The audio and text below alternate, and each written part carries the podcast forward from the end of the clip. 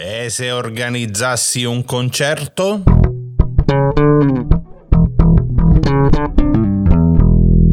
Io sono Ivan Fucile e benvenuti su Ipoteticast, il podcast che cerca la risposta alla domanda e se volessi diventare ricco e famoso nella maniera più originale possibile. Eccoci qua, primo maggio, giorno di grigliate, giorno di feste sindacali e il giorno del concertone. E io lo capisco il pensiero che vi passa per la testa, ma sì, lo organizzano i sindacati, cosa mai ci vorrà fare una roba simile? Partiamo con qualche piccolo accenno storico. Il concertone del primo maggio è meno vecchio di quanto possiate pensare. La prima edizione si è tenuta nel 1990. Da lì in poi si è tenuto praticamente ogni anno. La location è quella di Piazza San Giovanni in Laterano a Roma tranne che per le due edizioni che sono state colpite dal Covid. Vi dico subito che sto prendendo l'esempio del primo maggio giusto per parlare vagamente di concerti. Sappiamo quanto costa nella realtà. Questo merito di un paio di interrogazioni parlamentari a cura dell'amatissimo Matteo Salvini che diceva che questa cosa non va bene perché la pagano i contribuenti tramite il canone.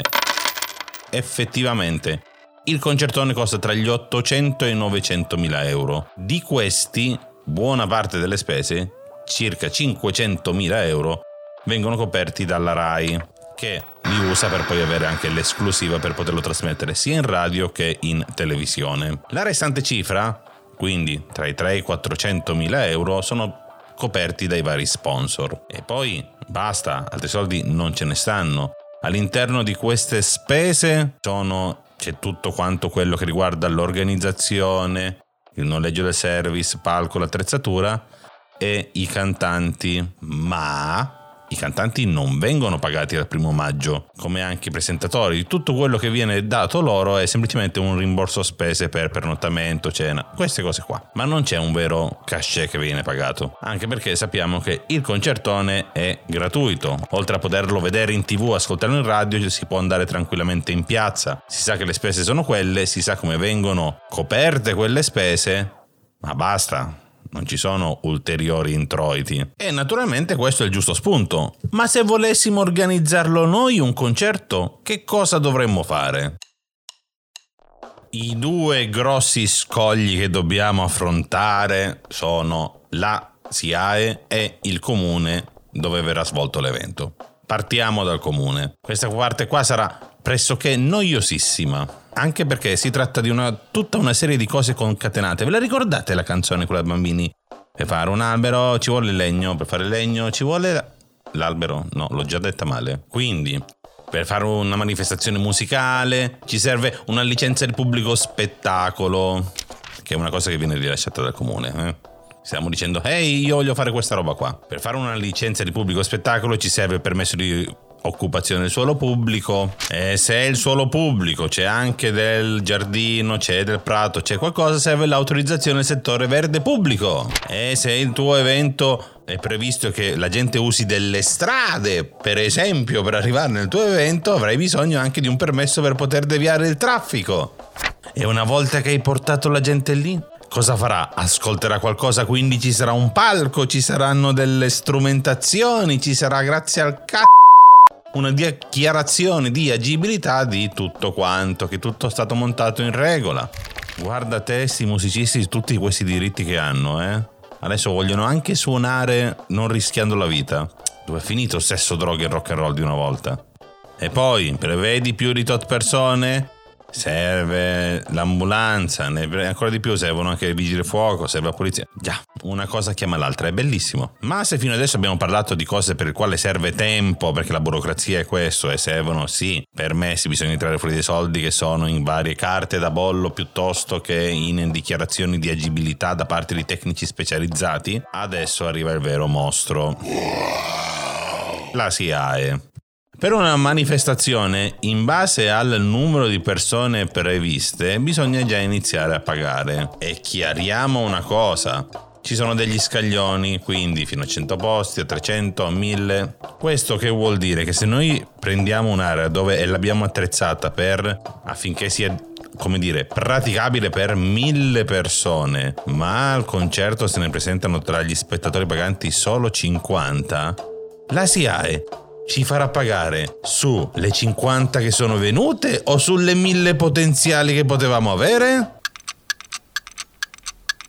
Esatto, sulle 1000 potenziali. Ma non è finita qua perché la SIAE prende soldi su tutti i soldi che girano intorno alla musica, lei vuole la sua parte, ok? Quindi, vendita di biglietti, il 10% è loro. Diritti di prevendita, il 10% è loro. Diritti televisivi, il 10% è loro.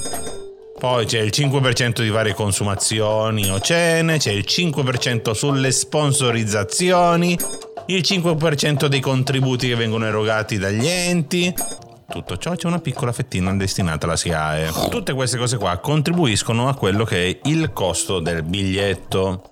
Come calcolare il costo del biglietto? Lì in base a quante persone speriamo che arrivino, quante arrivino, quanto abbiamo... Cioè, l'importante per calcolare il costo del biglietto la prima cosa è stabilire quelli che sono stati tutti i costi. Quindi, oltre a la parte della SIAE, oltre a rientrare di tutte le spese per le autorizzazioni, per i periti e via dicendo che abbiamo sostenuto, ci sono tutti gli altri costi. Che è tutto ciò che è la parte strumentale, musicale vera e propria, quindi palco, il service, l'attrezzatura, il noleggio dell'attrezzatura, i tecnici, i musicisti che vengono presi, la security, hostess, steward e tutto quanto Pensiamo anche a quanto spenderemo in pubblicità per tutto ciò. Tutte queste belle cosine qua di solito vanno a incidere sul prezzo del biglietto tra il 25 e il 35%. Non abbiamo ancora valutato la parte dell'artista principale. No, no, no, no. Il restante 65-75% è quello che va tra la band principale, le varie band, sottoband, chi fa le aperture, vabbè, ai musicisti veri e propri, agli artisti che ci fanno, con quali stiamo organizzando l'evento. Questa cifra va spartita tra gli artisti e noi che siamo il promoter dell'evento. Di solito ci si divide il tutto 80-20, 90-10 o le cose che ci sono lì in mezzo, insomma. Alla fine, a conti fatti, il biglietto è così suddiviso. 25-35% va via per coprire i costi, tasse e via dicendo. 55-65% è quello che va all'artista, 5-15% è quello che rimane a chi organizza. Ricordiamo però una cosa, stiamo parlando del valore del biglietto nominale, quello che effettivamente c'è stampato sopra, ma c'è il problema del bagarinaggio, quello è tutto un altro discorso. Tutti quelli che sono i rincari dovuti a percentuali che ci buttano sopra o altro, Ecco, lì c'è poco che si possa fare o anche che si voglia fare perché ci sono artisti che si sono schierati apertamente contro, ma un conto è no, questa cosa non è giusta. Un conto è fare qualcosa di attivo a riguardo. Ma tutto questo è materiale per un'altra puntata. Rimaniamo sui nostri concerti tra virgolette normali. Pensiamo a quello, a come guadagnare normalmente in questa maniera. Adesso che sappiamo che dopo uno sbattimento di lavoro enorme, dopo un sacco di soldi che dobbiamo anticipare, il nostro rientro sarà del 5 10, 15% del prezzo del biglietto. Più facile 5-10. Eh? Una volta che sappiamo questo, ne vale la pena? Andiamo a fare due conti su quelli che sono i concerti, quelli grandi e grossi che sono stati fatti in Italia. Mettiamo di puntare in alto, in altissimo, proprio a livelli... Ecco, esageriamo. Prendiamo come riferimento, non lo so, la classifica dei migliori concerti in Italia, dei più grandi concerti in Italia? Prendiamo quella classifica lì. Al terzo posto di quella classifica troviamo il concerto di Liga Bue Campovollo 2005 con 165.000 biglietti venduti. Al secondo posto andiamo con una band non italiana, ma che in Italia ha portato 200.000 spettatori e si tratta dei Pink Floyd con il famosissimo e discutibilissimo e litigatissimo concerto a Venezia del 1989. Primo posto con 225.000 persone c'è Vasco Rossi al Modena Park del 2017. I biglietti ai tempi erano suddivisi in tre aree, ok? Quindi ognuno aveva un prezzo diverso, i prezzi andavano dai 75, 65 e 50 euro, lasciando perdere i diritti di prevendita e varie commissioni, ok? Quindi il totale incassato è stato di 13 milioni di euro. Se prendiamo per buoni i dati forniti prima cosa che nella realtà non lo sono, eh, sono giusto stime che si trovano sull'internet. Anche perché chissà come mai nessuno che organizza eventi di questo tipo, ehi ciao, mi dici quanto guadagni per... E riattaccano. Vabbè, la prossima volta è meglio che non mi presenterò come guardia di finanza. Ok. Sui 13 milioni di euro, se prendiamo per buono quel 5%, la peggiore delle ipotesi, e fossimo stati noi a organizzare tutto ciò, ci saremmo portati a casa 650 mila euro. Bastano per cambiarci la vita? Eh... Beh, beh, non è male, ma teniamo presente una cosa. Se quei numeri sono attendibili, il buon Vasco si è portato a casa una cifra che va tra i 7 milioni e gli 8 milioni e mezzo di euro. Non Vasco solo, tutta la sua crew, quindi sarà poi lui che da quella cifra lì dovrà pagare Tizio, Caio, Sempronio e tutto il cucuzzaro. Ma vi ricordo anche una cosa, c'è un soggetto che senza fare niente tra virgolette senza fare niente, Gino Paoli perdonami, eh, però la SIAE si becca il 10% di quei 13 milioni di euro di sicuro per quanto riguarda la prevendita. Se poi ci mettiamo tutti i vari costi accessori, tutte quelle altre piccole percentuali in mezzo, secondo me la SIAE, altro che un milione e tre, si è portata a casa anche qualcosina in più. Quindi, e se volessi organizzare un concerto, lascia stare. Piuttosto, fondati una tua SIAE. Oppure, inizia a cantare canzoni che sono composte solo da vocali. E...